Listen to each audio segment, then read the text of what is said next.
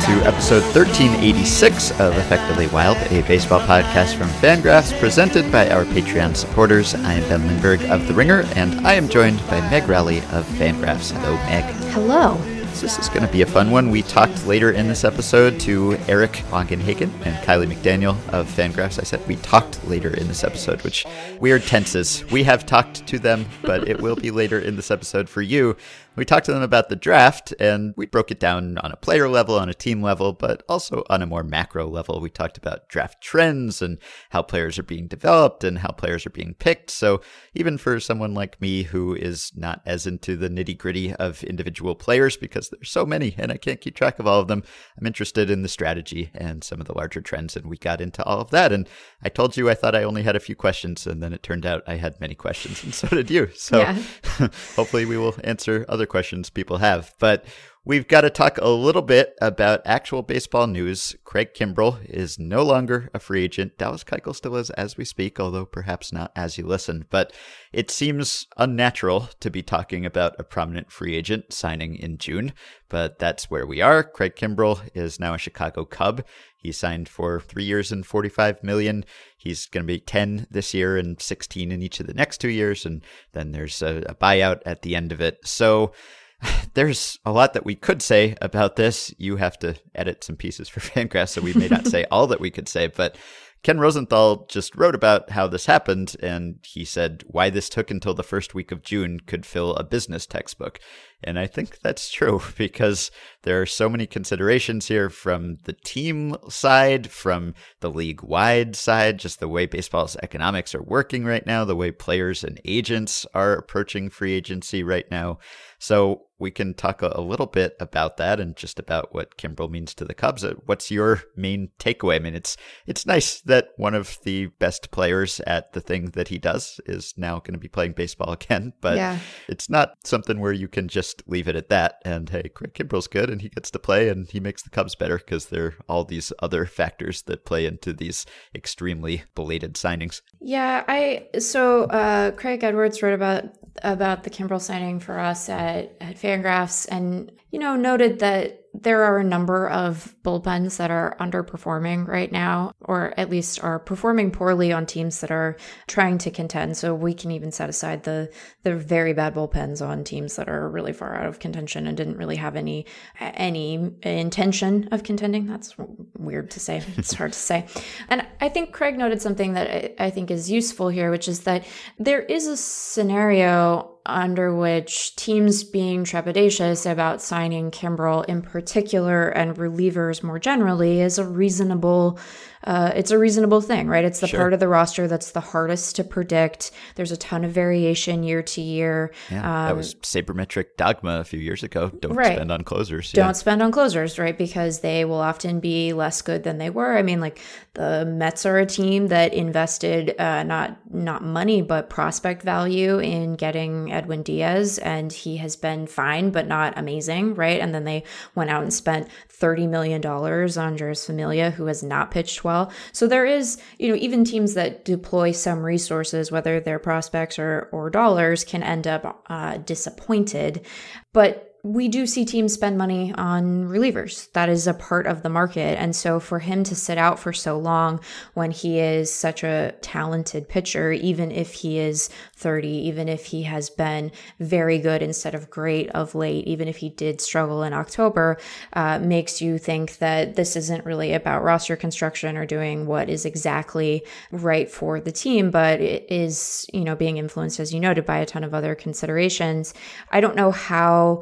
we will never know the full extent of Kimbrel's true demands of teams prior to now, and we will never know the exact sort of set of motivations that facilitated this, waiting until June. But when you think about, the Cubs in particular, their bullpen was very, very poor, and they waited to spend this money on a guy who, when you think about the value of the pick that they would have been giving up and some of the international money, essentially equates to Daniel Descalso. Well, isn't it worth it to the Cubs to spend a Daniel Descalso to not have the bullpen they've had? Right. So I think that, they might end up sort of getting away with one. They're competitive in a division that is tight, but they are, you know, sort of holding their own. They're leading that division, albeit narrowly. The Brewers were another team that didn't end up getting Kimbrel, right? And the and the Cardinals didn't get Kimbrel either. But it is sort of disappointing that, you know, the thing that we might come away when we look back on the season, we might be like, well, they righted the ship at the right time, and so it ended up being fine, and maybe they spent a little less than they would have ultimately. And I think that that's probably the wrong message for us to take from this, because, you know, they could presumably be doing even better in the Central than they are now. They could have more cushion between themselves and the Brewers. They could have a clearer sense of their competitive sort of picture going forward if they had pulled the trigger a little early. So I don't know.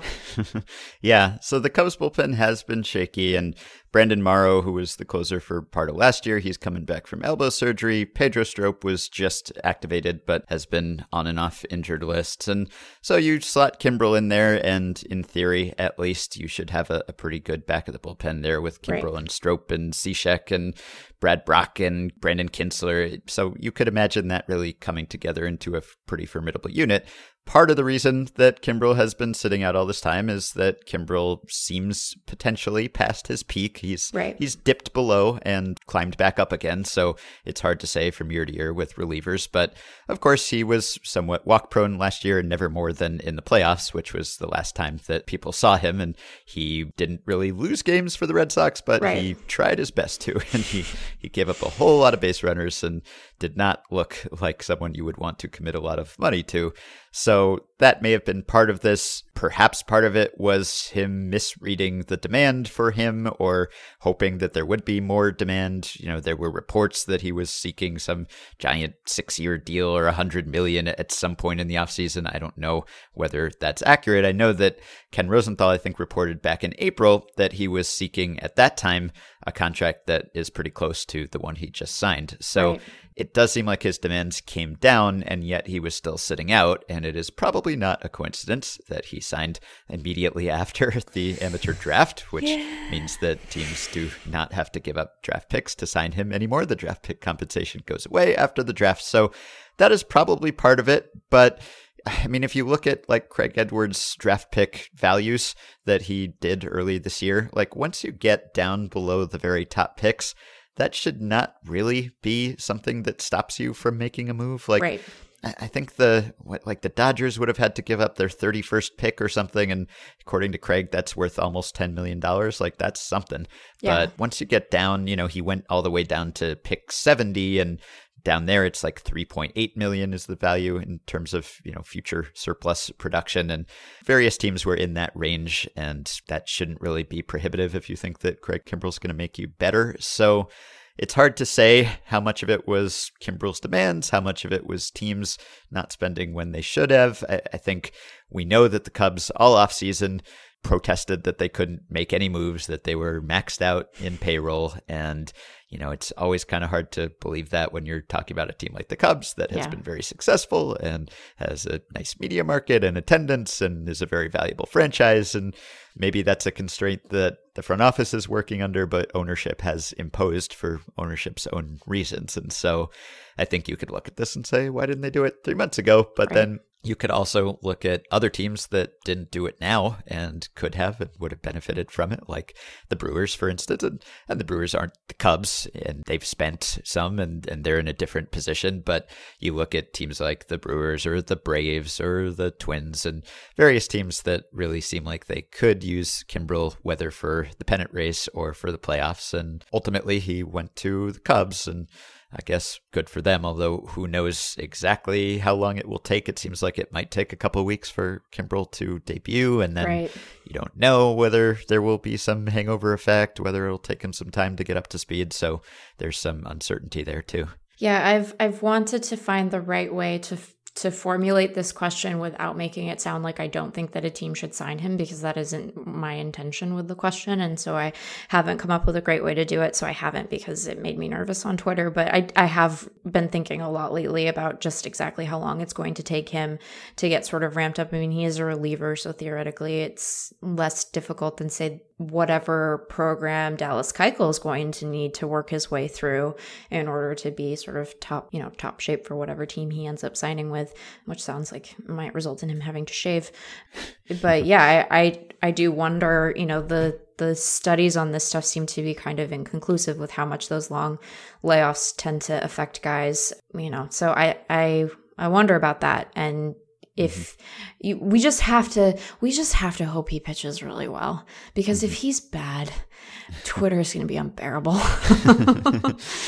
Yeah. It's going to be gnarly, because we've all spent the last couple of months rightly saying, well, wow, there are some bad bullpens, and wow, there's this good reliever out there, and you can get him for just money. All it takes is money. It doesn't even take prospects. So someone should go do that. So I hope that for all of our sakes, most especially for Craig Kimbrel's, but as a secondary knock-on effect for our own sanities, that he's just like lights out. And then they can be bashful and feel silly, and we can feel relieved. So. Yeah. And I mean, this is sort of a pattern with the Cubs picking up closers and prioritizing closers. It's Aroldis Chapman, it's Wade Davis, right. It's now Craig Kimbrel. And the other kind of unseemly aspect to this story is that if you read Ken Rosenthal's report, no one with the Cubs will come out and say this, but they are dropping hints. And, it's a connection that I think a lot of people are drawing, that Ben Zobrist is currently on the restricted list while he's dealing with a divorce and maybe out for the rest of the season. And he's not being paid while he's on that leave. And therefore, the Cubs are recouping that cost, and maybe have decided that they will put that money that they are saving because of a difficult time in Ben Zobrist's life toward Craig Kimbrel, which is, kind of gross to think about, that this move may have come about because of a misfortune that has befallen one of their players. But yeah, I think my mom would call it tacky. Yeah. She would say that was tacky, and I think that characterization would be accurate.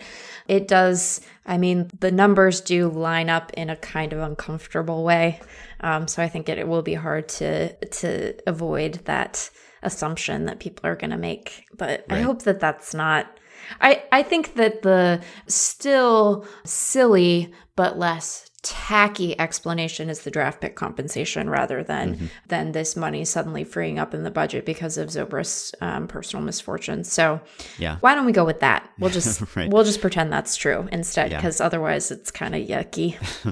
Maybe this is the kind of contract in this whole offseason saga that we'll look back on after the next CBA, perhaps, and say, these are the kinds of situations that changes in this round of bargaining were designed to address. We'll see right. whether the players actually succeed in that respect, but getting this draft pick compensation removed, or getting players paid early in their career if free agents aren't going to make as much as they once would have.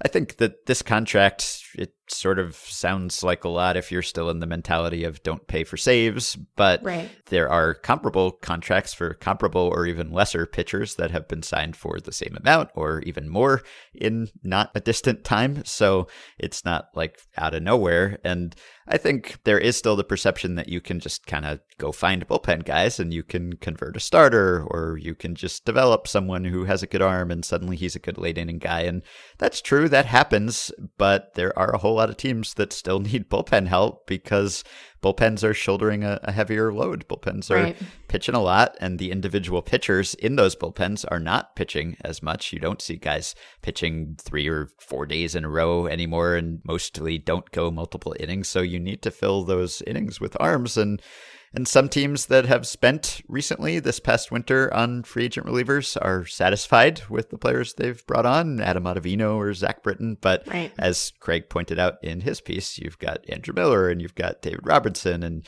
you've got Jeurys Familia, and you've got Joe Kelly. And there's a long list of guys who kind of justify the old attitude about don't trust relievers, don't invest in relievers because they will break your hearts. So we'll see which box Craig Kimbrel fits into. Yeah. Man, Joe Kelly's having a bad year. Yes, he is, yeah. But as Jay has recently written for FanGraphs, it hasn't mattered. The Dodgers are amazing. It's fine. Yeah, that's the thing. Yeah, I could have lumped in the Red Sox when I was listing teams that could have potentially used Craig Kimbrel. Yeah, but, turns out that Ryan Brazier, Yeah. Wasn't the solution that they thought he would be. No, not really. Yeah. The bullpen as a whole has not been terrible, but there's some teams that don't have that like designated stopper at the back. And there are fewer teams that are making it a priority to have that guy. Like saves are being distributed more widely across the bullpen. And I think teams are playing matchups and they're looking at usage. And it's not so much like you need to have the fire breathing ninth inning guy who gets all the save opportunities. That's not really the case anymore. But I think every team would benefit from having Craig Kimbrel. So there are a lot of teams out there that fans will be questioning why it's not their team opening up a brand new Craig Kimbrel today. Yeah. Brand new at 30. Yeah, right. Would that we were all brand new at 30. Yeah. Who knows? Maybe the time off will do him some good. Yeah, in some could way, be true. In the long run, at least. Yeah. But yeah, you know, it puts a lot of pressure on him, I think, to like justify the buildup, which is not his fault. But it's like we've been waiting for Craig Kimbrel for months, and it's like, has Craig Kimbrel been asking for too much? And if he shows up now and looks rusty or non-dominant, then as you were saying, everyone will think, oh, well, teams were right not to sign Craig Kimbrel. But this is a different situation from if they had signed him in December, let's say, probably. We'll all just agree. Well, all of us who are writers about baseball will agree to, if he struggles, which will be a thing that we have to write about, we will agree to note the oddity of the situation and the part of it that is definitely not his fault. And we'll just all agree, and hopefully we can set a tone with that discourse that acknowledges a struggle, should there be one, but does not, yeah. Right. Okay. So I think we've covered the Craig Kimbrel situation as well as we can in 15 minutes or so. You could write a business textbook about it, but we don't have time to do that right now. Business textbooks, you've probably read a few in your day. Probably not really entertaining reads. I actually managed to dodge the whole thing because the funny thing about finance is they just teach you what you need to know when you show up. It's wild. Okay. All right, so we can take a quick break. Maybe next time we'll have a Dallas Keuchel contract to talk about. We'll see. But we'll be back in just a moment with Eric and Kylie to talk all about the draft and development and prospects. So sit back, relax, maybe browse to an online retailer and purchase a newly released baseball book called The MVP Machine, How Baseball's New Nonconformists Are Building Better Players. And by the time you complete that purchase, we'll be back.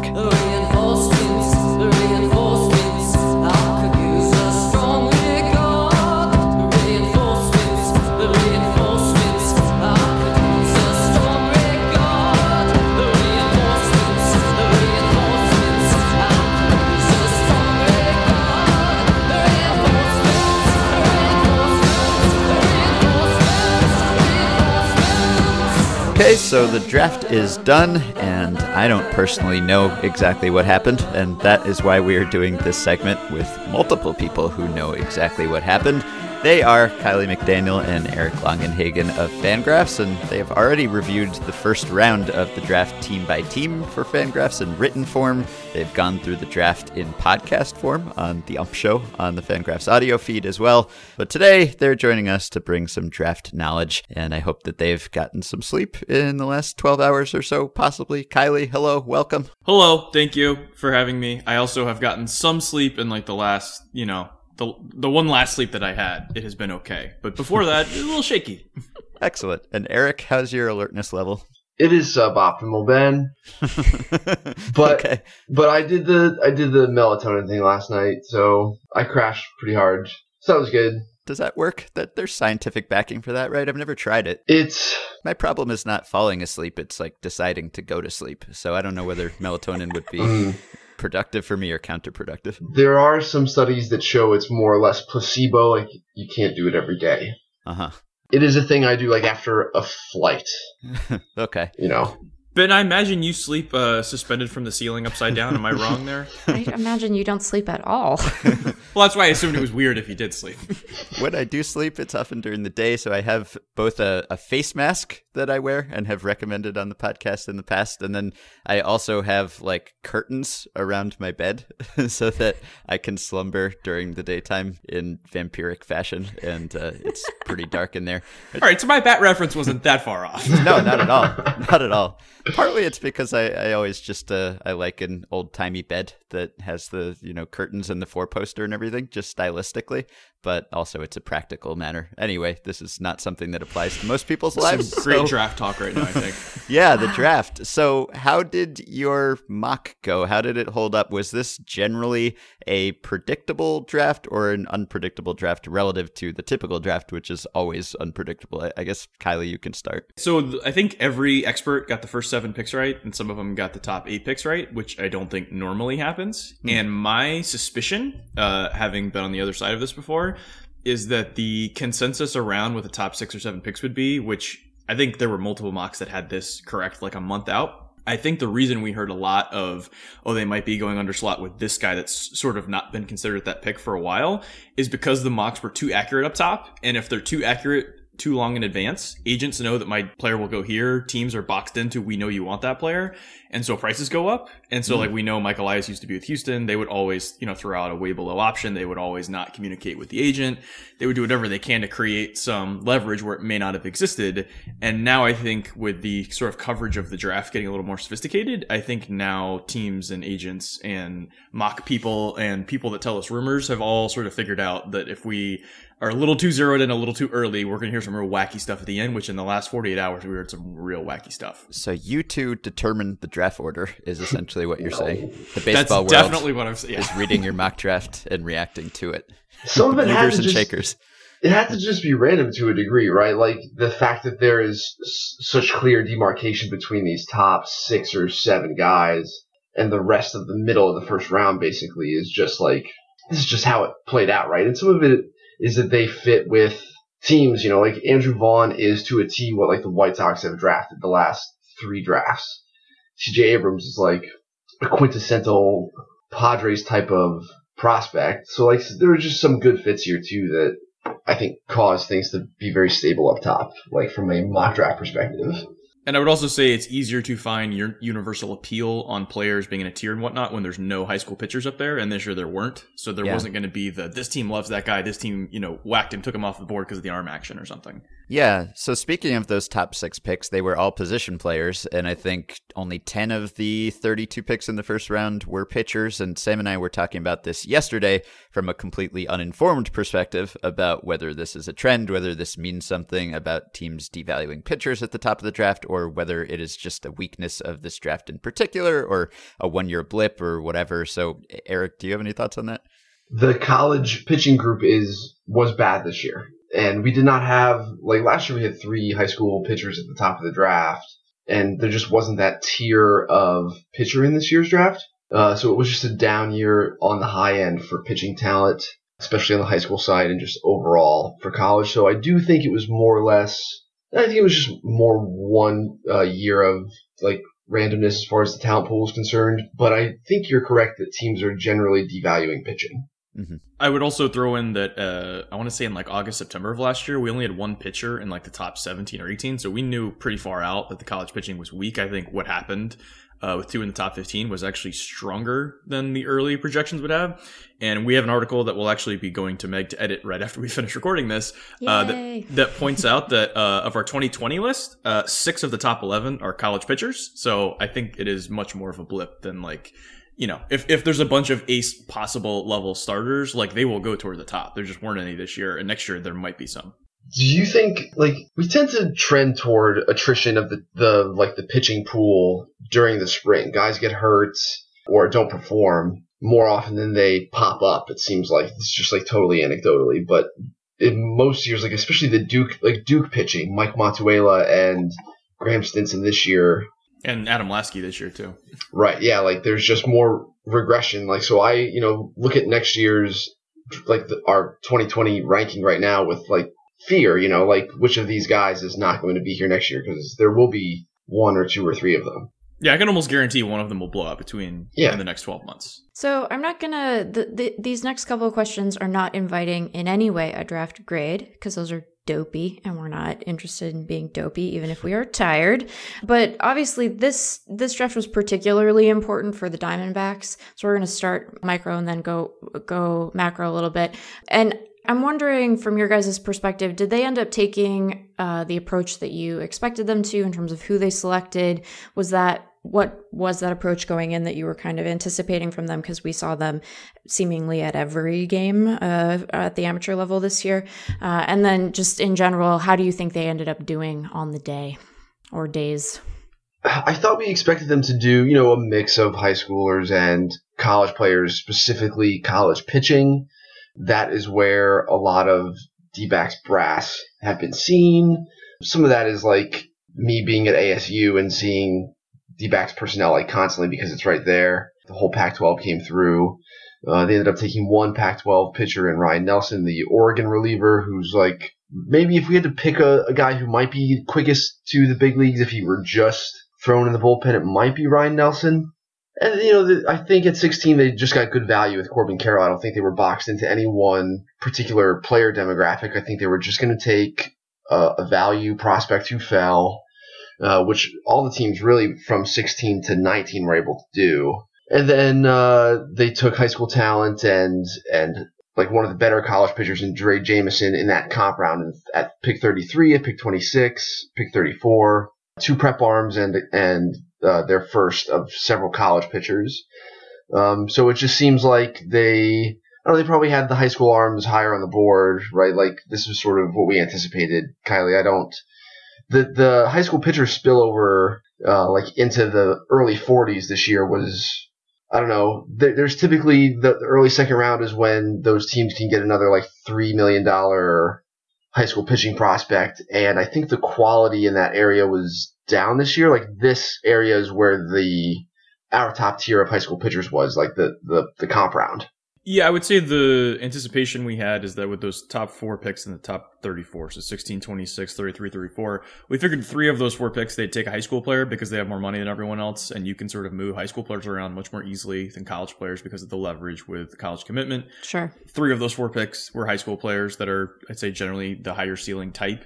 And then they took sort of to do what most teams do, what they call a portfolio approach, where you get like hitter, pitcher, high school, college. They then followed that with a bunch of college pitchers and then a couple college hitters and just sort of got a little bit of, each demographic, which I think we expected as they, throw their weight around early, get the high school players they wanted, and then kind of played a little straight from there on and kind of mix in different demographics, which is, I'd say, pretty close to what they did, at least in vague terms. Were there other teams in this draft where, they took picks in the first round where you find yourselves either higher or lower than industry consensus on sort of the quality of those players or the value that they were getting at those picks?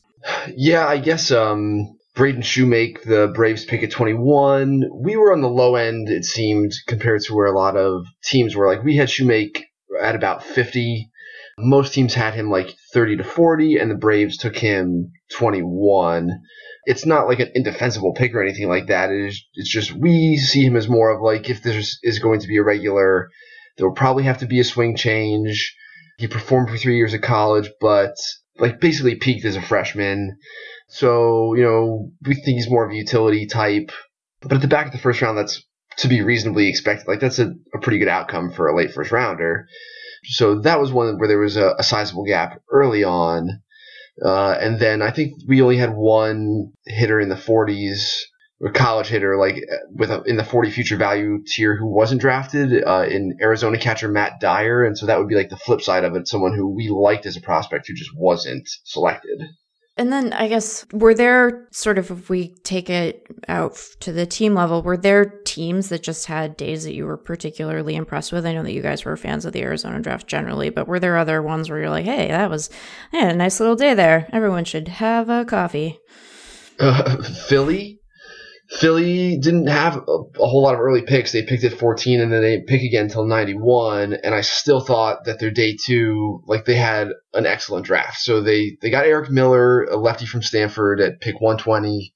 Stuff was down throughout the spring, like it was mid-90s last summer and early in the year, and then was 88, 92 down the stretch. But was still pitching well. Like the secondary stuff is really good. He can really pitch. I think he's a candidate for like bounce back, velo bounce back. especially if they shut him down. Like, this is what's happened with a lot of college arms lately is they get picked, they get shut down for the rest of the summer, and then they come back next year throwing harder or at least, like, return to wherever their peak had been. So I like Erik Miller at 120. They got a couple interesting high schoolers as well. And Andrew Schultz, a reliever at Tennessee, who throws really hard. Like, I just thought for what the Phillies had as far as picks go, that they did quite well. And I would point out the Mets. We really liked the first pick, Brett Baty, who the rumors are that he's like well below slot, like maybe 500 or 600K under slot, which we had him ranked 4 spots ahead of where they got him. So that'd be great if they could pull that off. Josh Wolf in the second round is like a, you know, perfectly fine. We basically had him ranked where they took him. And then obviously in the third round, like one of the buzzer picks of the draft, taking Matt Allan there. And we actually might have been the low guys on Matt Allan because we had him at 20, and I think most of the other rankings had him like 13 to 15. We're a little wary that when the stuff really ticked up, the command wasn't there. But in general, getting as many of those top tier players as you can is a pretty good strategy. And then because they did that, they were able to hit the sort of priority seniors in rounds 4 through 10. And so they got sort of first pick at those guys. And it sounds like, you know, you can get a very good senior who might make a 40-man or a big league roster for 20K and get a guy that you don't really expect to do very much for 5K. And if you get to those seniors early for just a little bit extra money, you can get some of the good ones. And they got 3 of the, I don't know, 15 or 20 we had on the board right afterwards, whereas if they would have played it straight and just mixed in some seniors in the 9th and 10th, they probably wouldn't have gotten those guys. And that probably doesn't matter, but like it's a nice sort of added benefit of spending all your money in the first 3 picks. And then I'll add Boston to the mix. Matthew Lugo, we had ranked 26th, and it sounded like teams thought he was going to go in the comp round, and some of the teams in like the teens were running into Puerto Rico to see him late. We thought he had a chance to go like in the middle of the first round, and the Red Sox got him in round 2.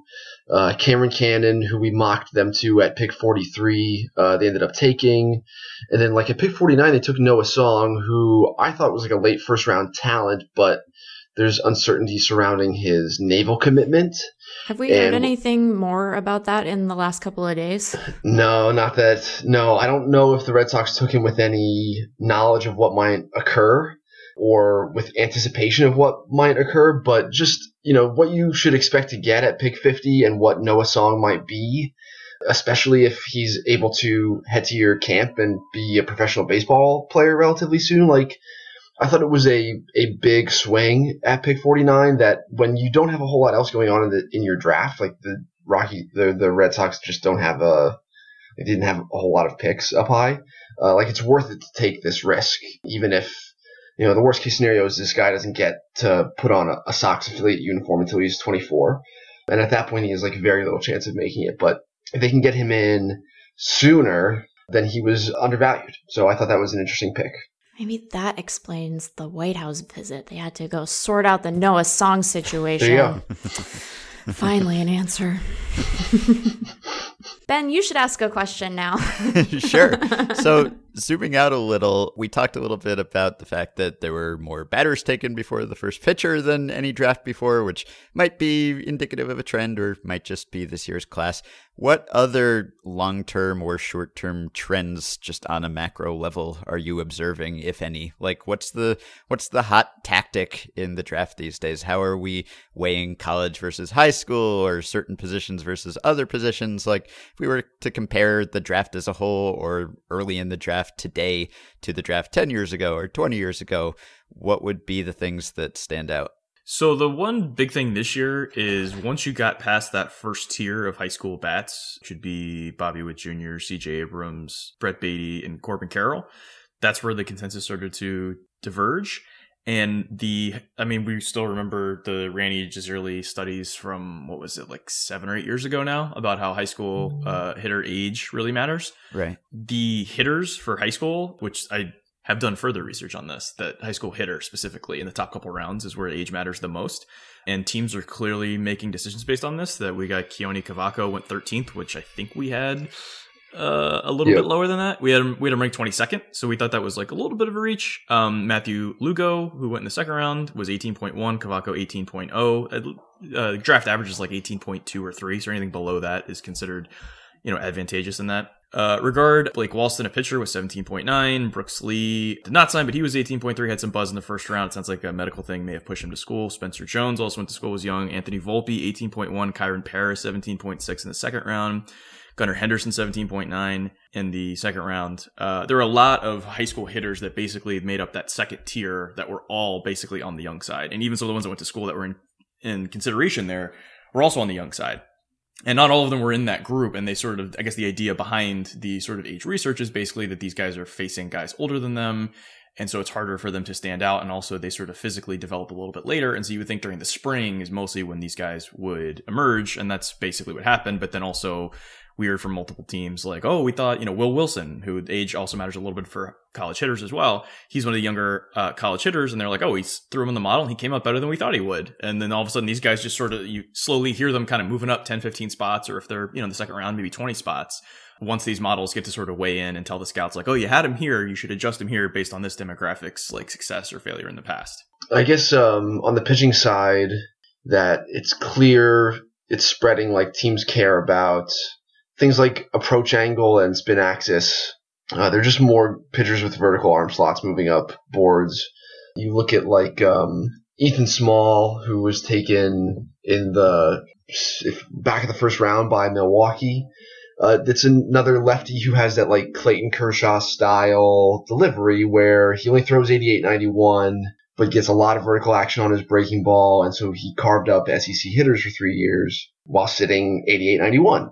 And they're just this type of pitcher whose stuff works this way is becoming more pervasive throughout the draft and just moving up boards in general. Like, teams are starting to suss out what about pitching makes it effective. This seems to be one of the things that's, like correlated with swinging strikes or pitches that move in these directions. And so there are just more guys like that going. A lot of the sidearm guys or traditional three quarters types are moving down, sinker ballers, except for the Rockies, which is kind of interesting that like they're one of the only teams for whom it's advantageous now, and I wonder if they have like an outsized advantage because fewer and fewer teams are targeting sinker ballers. But yeah, there's a certain type of pitcher that now seems more desirable. So do you think there's more or less consensus across the league? I mean, do internal draft boards look more similar to each other or less than they did when everyone was kind of going by naked eye and gut feel and makeup, as opposed to now where they're going by technology, but certain teams are integrating that a bit more into their process than others? I think they look more similar now because back in the day, you could just have a scouting director and then a national cross-checker that didn't like a prospect. Yeah. And that opinion would sort of spread throughout the organization and the whole team would be off the player. And there wouldn't be a reason why. It's basically two people's opinions made the team out, which is, sort of random. Those guys are spread throughout the league that if, 80% of them like a player, 20% don't, some team's going to have two or three guys in a row at the top that don't like him.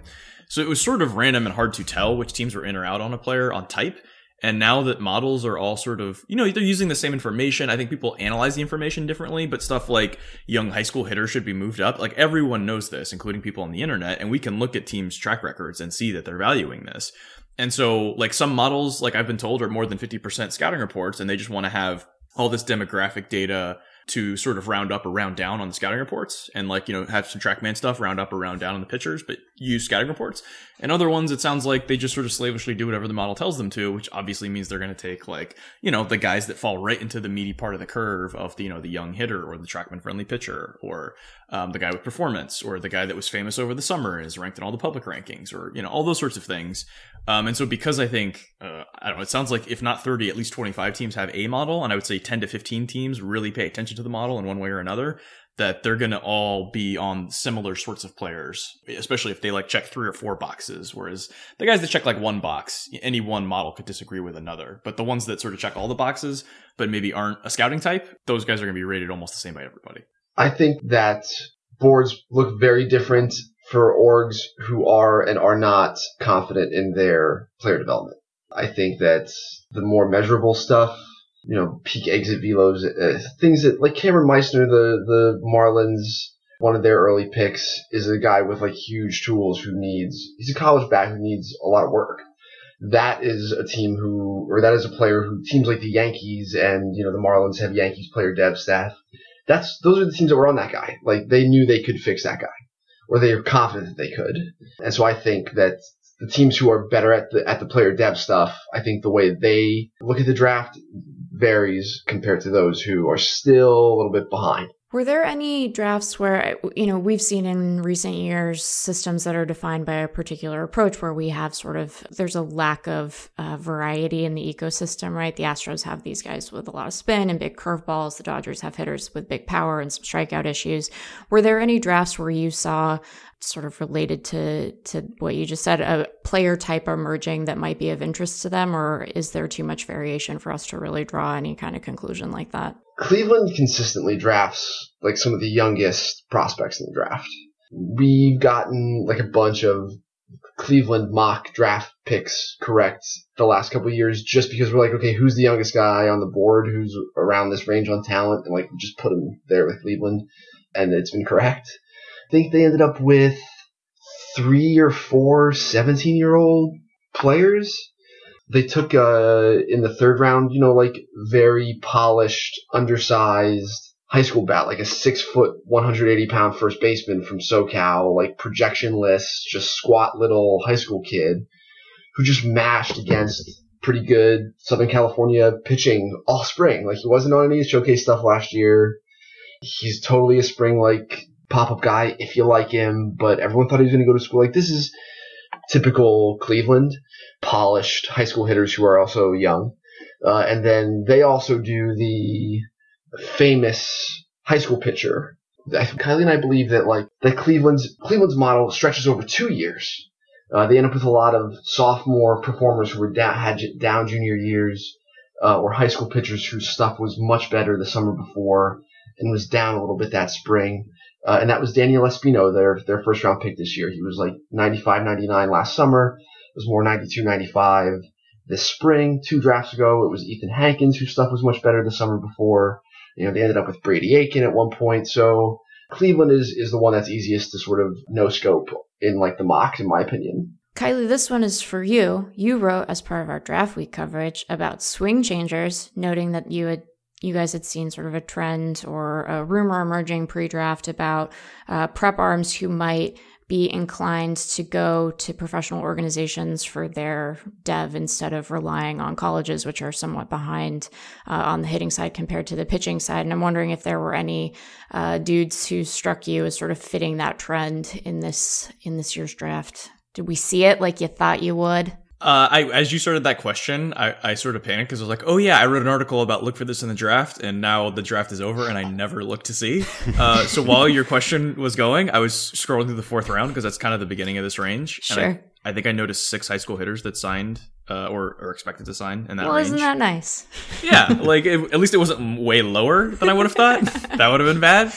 And I definitely, after I wrote that article, got contacted by people, you know, sort of around the scouting world and various parts of it, saying like, oh yeah, I kind of noted this. I wasn't sure if it was just my area or just my region or just our team's board or whatever. So it seems like other people are seeing this too. And as I'm continuing to scroll through in the 6th round, it looks like there's a couple more of them. So yeah, I would say it at least held serve in terms of the number that had been in the past. It looks like there may be a few extra, but I think that dynamic definitely exists because obviously there could be 4 or 5 people that just chose not to go to school because the money ran out. And so that I wouldn't let the results define if that's happening, because it sounds like it's definitely happening and it will affect high school hitters' decisions, and it may eventually affect high school pitchers' decisions. Although one of the things we talked about with Arizona about the, you know, and I guess Milwaukee also with Ethan Small, like the vertical slot.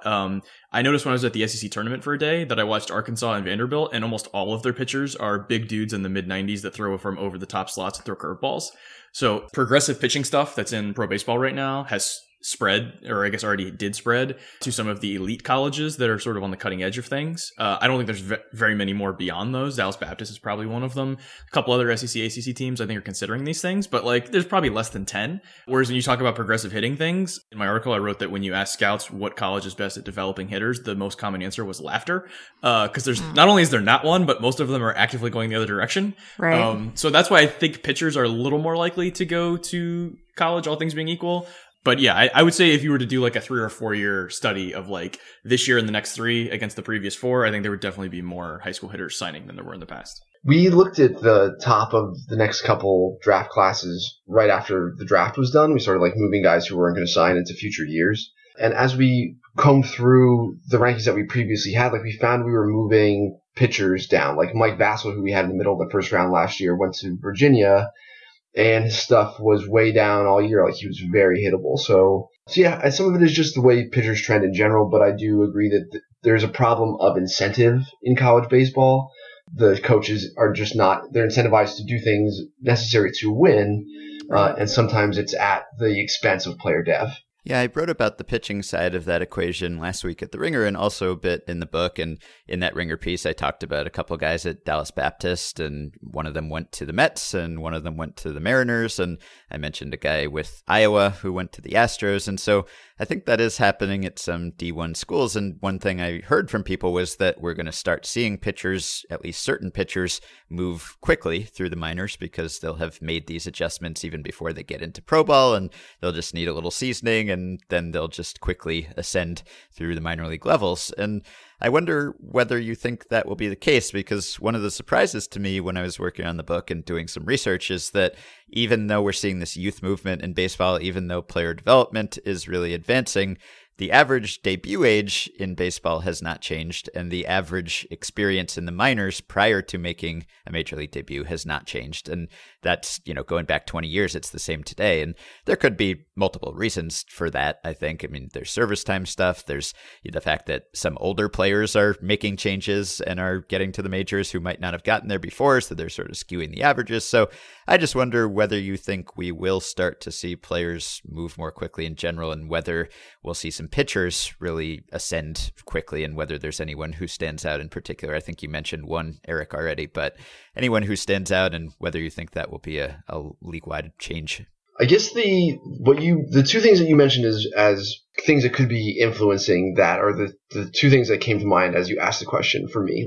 Yes, the service time stuff is going to suppress how quickly individual players reach the big leagues. And as player dev has improved, it's improved for everyone, not just the young guys, right, in recent years. So, yes, I think that that's what has happened recently. But at some point, there won't be old guys who are just finding out about this stuff. You'll find out about it in college or when you first get into the minors, and then, you'll make whatever that adjustment is earlier. Or find out on Twitter when you're 13. Right, yeah. I think that there's a chance that is what you see occurring, especially as far as the pitching is concerned. I think there are going to be huge changes to minor league baseball in the next CBA. I think especially if minor league player compensation changes, that the way we look at the layers of the minor leagues might change so fundamentally that it's completely unrecognizable. Layers of rookie ball going away and stuff like that, I think is in play, mm-hmm. Which is going to change the way players are developed and their timelines to the big leagues. But yes, I think that when Kylie wrote about colleges being bad at player dev, there are definitely some exceptions to that. I think there's a reason we saw people hired away from colleges this past offseason. Right. It's because some of them were actually had been ahead, and now teams are throwing money at the fact that they're behind.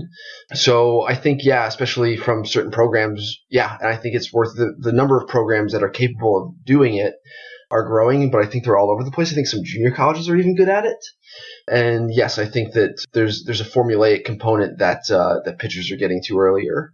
And yeah, I think we'll start to see players move more quickly, especially if teams aren't so disincentivized from moving them quickly. Yeah, and that'd be good from making the draft more interesting to a wider audience, too, if you can expect to see some of these guys soon. I mean, baseball's never going to be football and basketball in that respect, but I think if you could add some immediacy where, Joe Sheehan ran a thing in his newsletter this past week just about how little major league impact we've seen, even from going back to the 2016 draft, let alone the last couple. It's just, it takes so long for guys to get there and for them to become impact players that just from a, mass appeal perspective, it would be nice if that timeline could be shortened at least a little bit. I think now maybe evidence that what your theory is correct is that the last couple drafts, there's so many players already at AA. I looked yesterday, and CJ Alexander, who was a mid-round pick in 2018,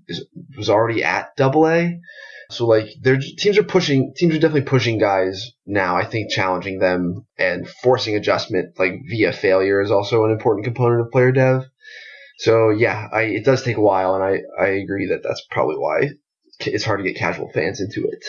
I know that before the draft, we published our pre-draft farm system rankings, and I know that we have yet to complete the exercise fully where we adjust everything for the post-draft environment, but are there systems that jump out to either of you in particular as having moved the needle? I mean, it's one day, and obviously, again, we're not doing grades because those are dopey. A+, B-. Yay, everyone's a star. They are purple. But are there systems where you feel that there has been some movement, perhaps of a significant variety with the guys that they've taken in this draft? And you can tell me no, and then we can just cut this whole bit out. Well, Arizona's obviously one because they had a bunch of picks, and we think they did pretty well with them. So there's going to be a lot of both depth and sort of higher-end players added. One that came to mind with me was Miami, who in the first 10 rounds, they basically had our 3rd, 30th, 31st, and 94th players. And it looks like they'll be able to sign them all. And then some like interesting guys later. But I think the way you define if like a draft class is going to make a farm system better in like the short term, you basically have to look at like the top, 100 players, basically how many did they get? And the Marlins had 3 picks in the top 50, and somehow they got, 4 of the top 100. So you can kind of, move money around and make that stuff happen. Right. Other teams will get like 1 of the top 100 because they just take players we didn't like quite as much. And Miami obviously hasn't had a sterling track record lately when it comes to player personnel stuff. And some of it's been, bad luck or whatever. But it looks like they did pretty well here with the first year director. The systems that are going to move the most, like just the high-end prospects are the ones that move right. The systems the most. So Baltimore, I know it's obvious, but Baltimore. Adley Rutschman is a top 15 prospect in baseball, and they got a lot of other good players. Kyle Stowers, the center fielder from Stanford. Like, if you guys see him swing, it looks like Cody Bellinger. It looks like Jock Peterson. Like, it's that type of swing. This guy is probably going to get to power in pro ball. Gunnar Henderson, some teams were considering at the back of round 1. The Orioles got him at 42. Like, they just got a bunch of good players, which is, and including the best guy. So, yeah, I thought Baltimore did really, really well, both on high-end talent and on depth. I don't know how predictable the following year's draft is just after this one was completed. Is it even possible? Stole my question. Sorry. I guess it's the obvious one to kind of wrap up here, but is it even possible to look ahead and say this is the strength or the weakness of next year's class, or like here's the most interesting person who might be the top pick, or is there just so much variance that it's just too soon to say? In general, I think you can look at it because if you look at like the top of this draft, like Adley Rutschman was in our top 10, and by the end of the summer, he was number 1. Bobby Witt, we knew 2 years before he was drafted. Andrew Vaughn, we had really early. Riley Green, we had early. CJ Abrams, we had early. Like, these were all, those 3 high school players are probably 3 of the top 10 players for 2 years ago for this class. Lodolo had a velo bump. JJ Bolday had a crazy season. Those guys were probably like comp rounders that moved into the top 10, but weren't like names we didn't have. Josh Jung was on Team USA, was in the first round. Shea Langler was in the first round. So that was, and then Hunter Bishop was probably a third rounder who had never performed and then went nuts this year. So nobody really saw that one coming. But like, that was the top 10. Like, we basically had all those guys identified and in, the first day, except for probably Bishop, but like, he probably shouldn't have been on the first day. So I think when it comes to like the top 10 to 15 picks, we're actually pretty good at least saying, hey, here's 70 guys that are all in the mix to go in the top 30 next year. And we're probably going to get, 20 or 25 of the 30, but we're definitely not going to get everybody. Next year's group, as far as the class as a whole, can be evaluated. Like, we just don't know yet. That the period of time when we see most of the high school talent is upon us. I'll be like doing an event next week. But like the top of the draft, the University of Georgia has 2 guys who are like top 5 talents, Emerson Hancock and Cole Wilcox. Both like mid to upper 90s, fastball, college arms. Spencer Torkelson is next year's Andrew Vaughn, like multi-year elite performance, first base type. So those types, presume as long as the pitching stays healthy, like this is the group at the top of next year's draft. And like the first high scorer from this was the first high scorer we identified from this group. Was it Abel? Kylie McDaniel? I think he was basically 2 years ago. They were like, oh crap, this might be the best high school pitcher in this class. All right, so it's an Oregon pitcher, 6'6", 180. Like, you could see why when this kid was 15, everyone was already like, oh wow, look, And he was like 88, 92 as a sophomore and is now like 93, 96 at his best. And he's been healthy and his velocity has just been climbing slowly for like the last several seasons. Like that was the first high score from this group. And he's been tracking well too. From a program perspective, so I know that the first answer to this is Vanderbilt, but apart from Vanderbilt, what college programs do you think people should keep an eye on? Obviously, we're a ways away from like there being college baseball again, which is sad, but as we look ahead, it's still going on. I know, but like it's wrapping up, you know, we don't have a whole lot more time, but next year there are a couple of programs maybe that people should be especially keen on. And I know the answer is Vanderbilt, but what's the second answer? Second one's probably Florida. I think they would have been close to Vanderbilt if they got Matthew Allan, which now it looks like they won't, but I guess there's some chance. And I actually, Meg may know this, have an article in the hopper for next week about this sort of topic. Yeah, I knew that.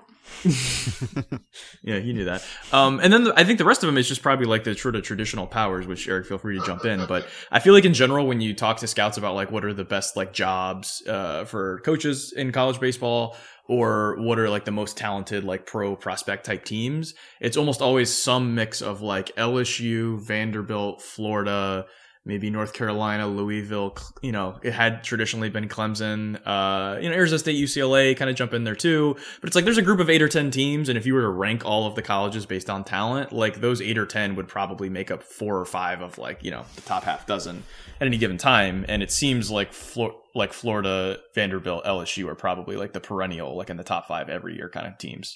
Yeah, I agree with, you know, Meg implies that, that college baseball is like a wonderful February appetizer when you haven't had baseball in 4 months. So everyone should check it out. Like next year, you all stream stuff. Use your parents' cable subscriptions and get on watch ESPN on your PlayStations. You know how this goes.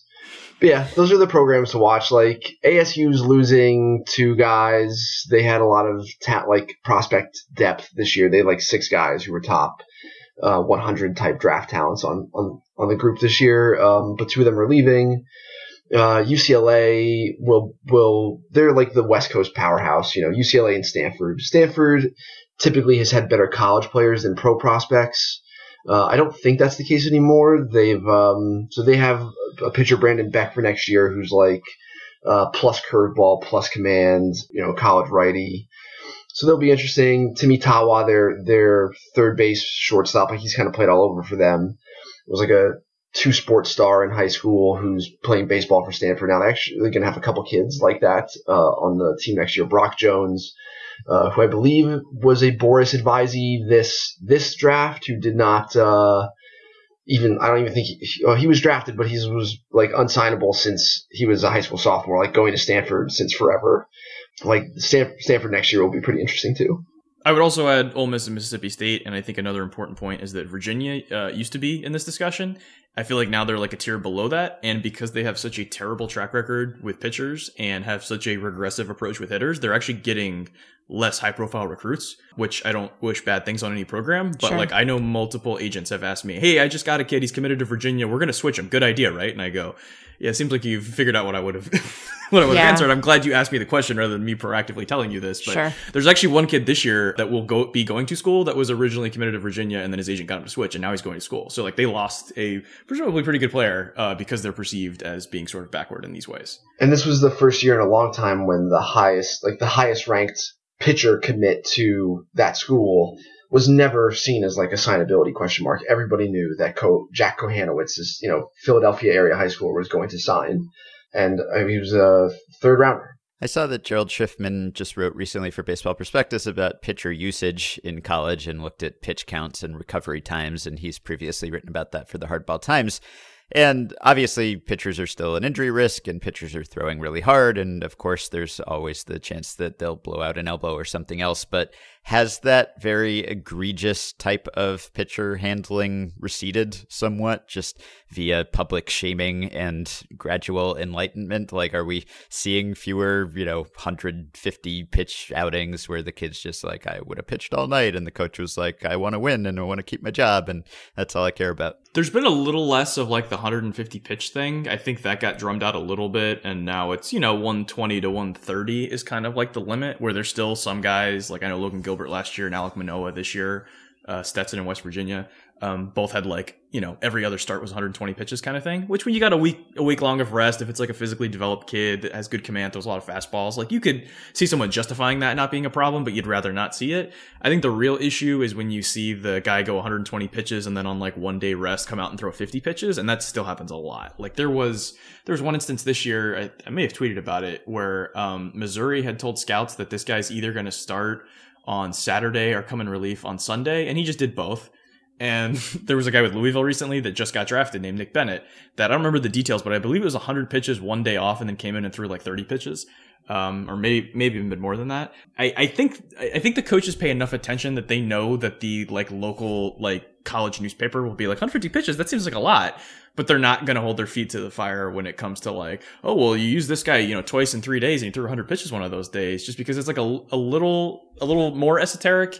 And also like in the postseason, they're kind of set up to where if they have like a short bench of, 6 pitchers, like they're going to do that. Now, what they should do is get more pitchers. Like Florida's a good example of this where they don't abuse pitchers.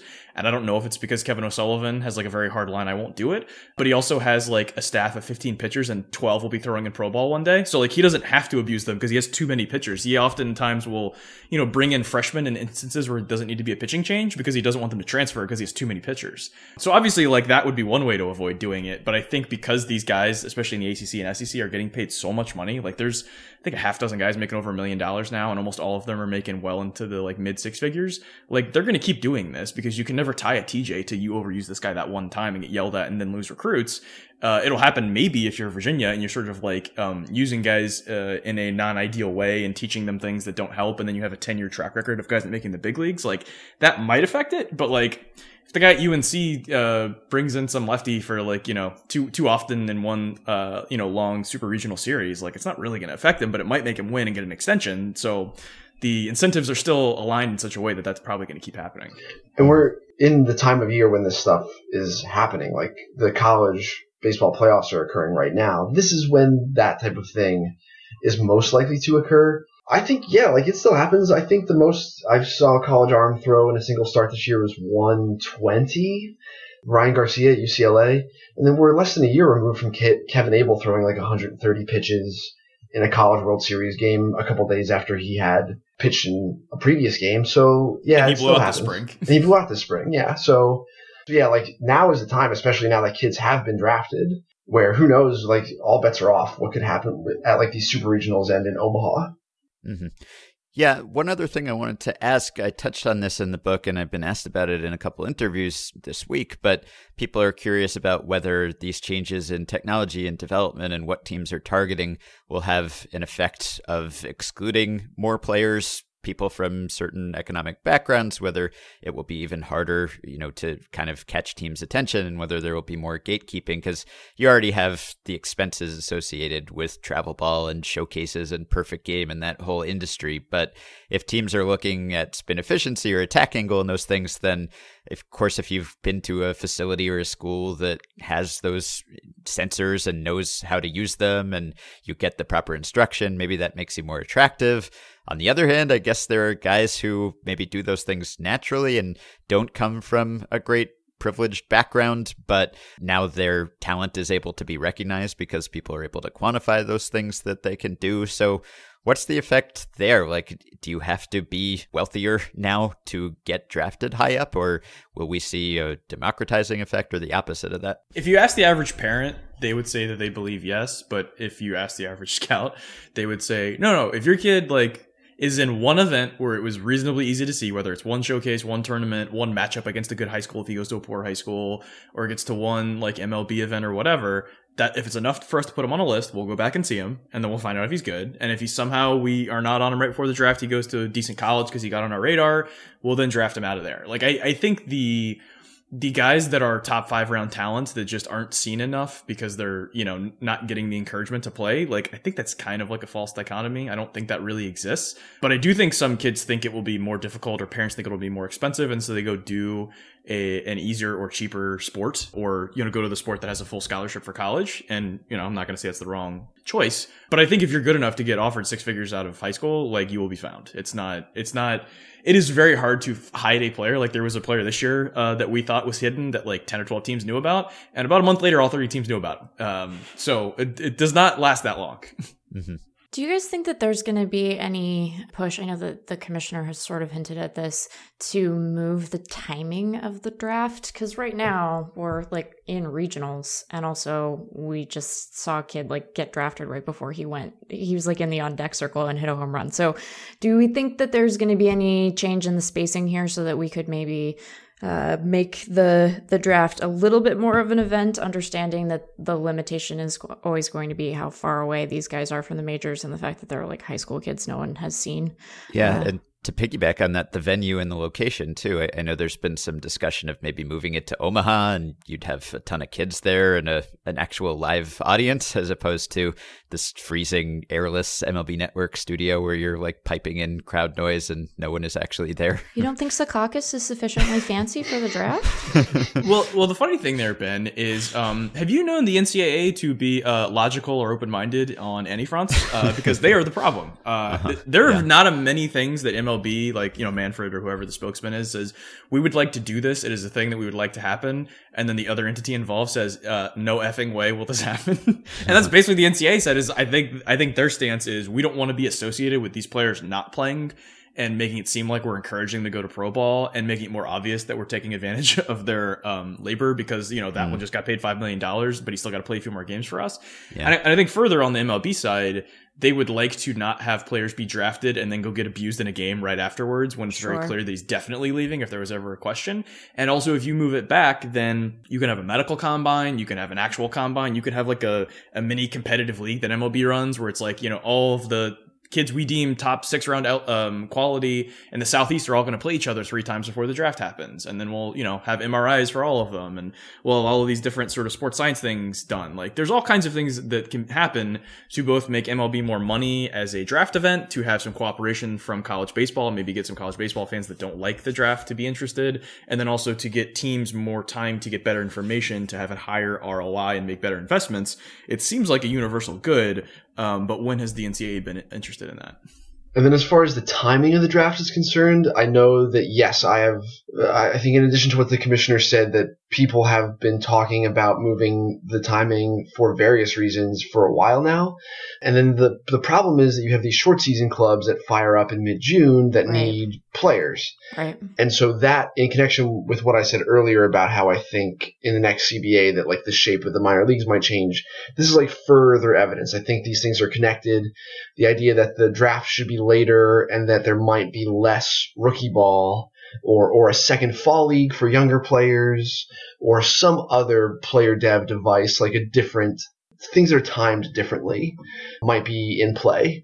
So, yeah, I think that you'd have to see other things change were the timing of the draft to shift, but there are rumors that stuff is changing anyway. And because it's fun to consider surprises and potential and unexpected outcomes, is there anyone from last year's draft? Who's the person drafted last year who, if you were to redraft all of last year's draftees, would move up the most? Like, who's the person who's, I don't know, not necessarily come out of nowhere, but maybe come out of nowhere, or just bumped themselves way up because they performed in some way that was not anticipated? Well, Nolan Gorman, the high school third baseman from here in Arizona, we had him ranked 7th and he fell to 19, and he's just mashed. Like, as a teenager in full season ball, he hit a lot of home runs last summer after the draft at advanced rookie ball, and like has continued to play well.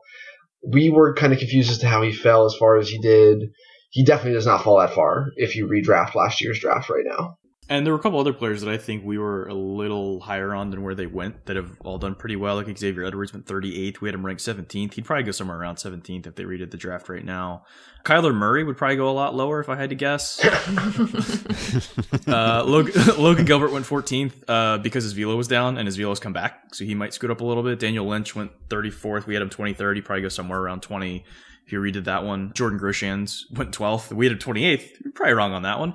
He might even go higher than 12th now, because he's had a pretty good pro debut. And Tristan Cassis went 26th, and we had him 33rd, and he would probably move up a good bit from there also. I know there were a lot of teams in the 20s that wanted him. So I guess that was some indicator that he was seen to be a very good hitter, which he has done in pro ball. He's in low A now as a 19-year-old and is really hitting a lot. And I also think Jarren Duran, the Red Sox seventh rounder, who Kylie and I are we're combing back through the org list, and this guy's hitting.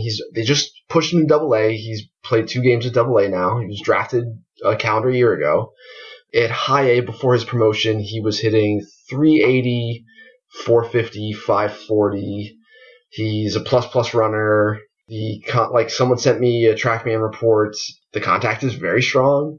So, this is someone who we're, really suddenly very high on now. This might be a top 100 dude by the end of the year if he's performing in Double-A, who was a 7th rounder last year. So, as far as raw number of spots goes, this is a strong candidate as well. I'd also throw out Brennan Davis and Cole Roederer with the Cubs and Alec Thomas with the D-backs. I think of all, even if right after the draft or recently, have been hitting enough that I think they'd probably go a little bit higher. All right. And last thing before we let you go so that you can file and post content on fangraphs.com.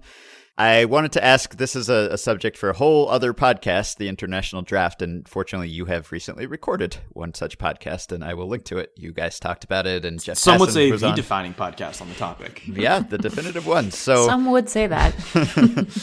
At least the people on this podcast right now would say that. So, Kylie, I'm sure you'll be turning your attention to July 2nd and the international market soon. So I just want it can be a 3-word answer from each of you, I guess. A, should there be an international draft? B, will there be an international draft? And C, what year will that happen if you think it will happen? So I guess, Eric, you can start. No, there shouldn't be an international draft. Figure something else out, people. Yes, there will be an international draft. 2023. I think it'll take time. I think there are kids already in deals 2 years from now. And at some point, MLB is going to have to pull the plug and make it happen, even when some of those will have to be broken. But I think they'll be sensitive to it for a while. We'll know it's coming before you can make it a bad decision, I suppose. As a scout internationally. Mm-hmm. I don't love the idea of a draft for the sort of labor implications, but both the draft and international are both hard capped already, and I can't imagine them becoming unhard capped. So the money is already fixed. It's just which mechanism will deliver the player to the team. And I think while it probably should not be a draft in America, I think in Latin America, it does create some incentives that are good in terms of not making deals with 13-year-olds because it's, you have picks. You have to wait for your turn to pick. So I think because of the specific sort of third world markets you're dealing with, a draft may be a better mechanism to deliver the players if you're already set on having hard capped numbers like that. It also may increase the amount of sort of games and competitive situations for those players, which actually would make them, in better investment for the teams. And it sounds like as part of an international draft, they would be raising the hard slotted pools. So there would be more money in the market as well. I think there will be an international draft. And I believe it's whenever the next CBA is my guess, which I believe is 2022 would be the year that's affected because it sounds like MLB wanted to try to do it earlier. But they have some, we'll say, tough federations to deal with in Mexico and Asia to actually make it a draft for all of the international players. So there's no, sort of players scooting through and making loopholes and getting big deals and all that. And also, like Eric said, there have been multiple international directors that have said, hey, let me know when you hear when the draft's going to be, because I'm thinking about locking up a 2022 right now, and I don't want to lock up a deal that I have to walk out of. What would that be, a 13-year-old or something? Yeah, Ben, that's what's going on down there. Yeah, you can act like it's not happening, but it's happening. It's not great. It's not good. It's not good at all. All right. Well, that was many more words than 3 words, but they were good words. So thank you. So you can all find Eric and Kylie on the Fangraphs audio feed talking about prospects very regularly. You can find them writing about prospects and the draft on fangraphs.com. You can find them on Twitter at Kylie McD and at Longenhagen. And I guess you guys can go and take your melatonin. Thank you for coming on. I'm going to go hit some caffeine real hard and then shoot a Red Bull commercial. All right. Bye, guys. All right. That will do it for today and for this week. One last impassioned plea. Please go buy my book. It's called The MVP Machine, How Baseball's New Nonconformists Are Using Data to Build Better Players. The way bestseller lists work is that they count each week's sales separately. Our first week is our best chance to get on bestseller lists. So if you buy the book on Friday or Saturday, it will count toward that total. Will give us a better shot. I think we do have a shot, but every copy counts. It would mean a lot to me and Travis, and I think you'll like the book. If you're in the market for a Father's Day gift, it makes for a fine one, but it can be any kind of gift for any occasion. Get it now and save it to bestow upon someone one later. It's 40% off on Amazon as I speak, so please do pick up a copy and let us know what you think. And if you like it, let the world know what you think. Leave a review on Amazon and Goodreads. That helps us out too. Well, as seemed likely, it appears that the Dallas Keuchel saga has also come to a close, so I guess the offseason is officially over now. The news is just breaking as they prepare to post this, but he's going to the Braves. Looks like it will be a one-year deal for a measly $13 million, albeit for less than a full season. That makes sense. The Braves could use him. Their rotation's been a little south of so-so this season. Sean Newcomb's been moved to the bullpen, which also needed help. Gossman's been bad. Fulton Nevich has been bad. Soroka's been good, but of course he's been hurt from time to time. Fried has tailed off a little. Tehran is okay. So I think Dallas Keuchel makes a lot of sense for them, just as Kimbrel would have. I wouldn't describe Keuchel as a difference maker in most contexts now. If he were a difference maker, he probably wouldn't have had to wait until June to sign. He's not the guy he was in his Cy Young season, and he doesn't really fit the profile of a modern major league starter. Kind of a pitch to contact guy, relies on his sinker, which isn't in vogue these days, but with the same caveats that we applied to Kimbrel and his possible rustiness. Keuchel should be dependable, and that's kind of what the Braves need. And even if he's not a difference maker in the average rotation, he could be a difference maker in the Braves rotation, because they need someone like him, and they're locked in a very tight race that just got tighter with the absence of Andrew McCutchen, although of course the Phillies will be upgrading too, but this is one of the places that Keuchel could have gone and actually potentially swung a race. So the destination makes sense, and now we can close the books on the two outstanding free agents whose whereabouts were hanging over the season to some extent. One follow-up to last week when Meg and I talked about Elton, the Pacific Northwest fantasy player who was aiming to be good again by 2027. We talked about why and how that could be true. Well, it turns out it's not entirely true. We got in touch with Elton, hoping to have him on the show, and he is actually Elton, and he is actually in the Pacific Northwest, and he is a fantasy player, but he is not actually targeting 2027 for his rebuild. Some of his league mates were trolling him because he is in a competitive down cycle right now, and so they were suggesting that it would take him that long to get good again. That was not nice to Elton, so we're sorry for playing right into the trolls' hands, but Elton was a very good sport about it and seems like a very nice guy. And this story had a happy ending because Baseball Prospectus and Craig Goldstein and the folks over there extended a free 6-month subscription to their Bat Signal service where fantasy players can ask questions of the fantasy writers at the site. So Elton got something out of this experience, which is nice. Elton, we're all pulling for you. And frankly, if your league still exists in 2027, that's pretty much a victory. So there's a lot of turnover in fantasy leagues. And one more quick thing I wanted to mention. I've been enjoying watching Trout and Ohtani even more so than usual lately because they've both been raking. Each of them has hit 3 homers in the past week. Ohtani's looking really good again. And I saw a post on MLB.com's Cut 4 site about how Trout and Ohtani are the new Bash Brothers. And I think that's an apt comparison, because you do kind of get the same feeling watching them. I think it's the purest thing in baseball is watching Mike Trout celebrate a Shohei Ohtani homer. Just bottle that sight and douse me in it. They're both so happy for each other. They seem like pals. They're so good at baseball. This is why I took the Angels first in the fun team draft, even though the rest of the Angels aren't that fun at all. You can support this podcast on Patreon by going to patreon.com/effectivelywild. The following 5 listeners have already signed up and pledged some small monthly amount to keep the podcast going: Jeffrey Schwartz, Bill, Tom Lasko, Isaac Stevenson, and Russell Goldstein. Thanks to all of you. You can rate, review, and subscribe to Effectively Wild on iTunes and other podcast platforms. You can join our Facebook group at facebook.com/group/effectivelywild, and you can contact us via email at podcast@fangraphs.com or via the Patreon messaging system if you're a supporter. Thanks to Dylan Higgins for his editing assistance. We hope you all have a wonderful weekend. Enjoy the MVP machine if you're reading it already, and we will talk to you early next week.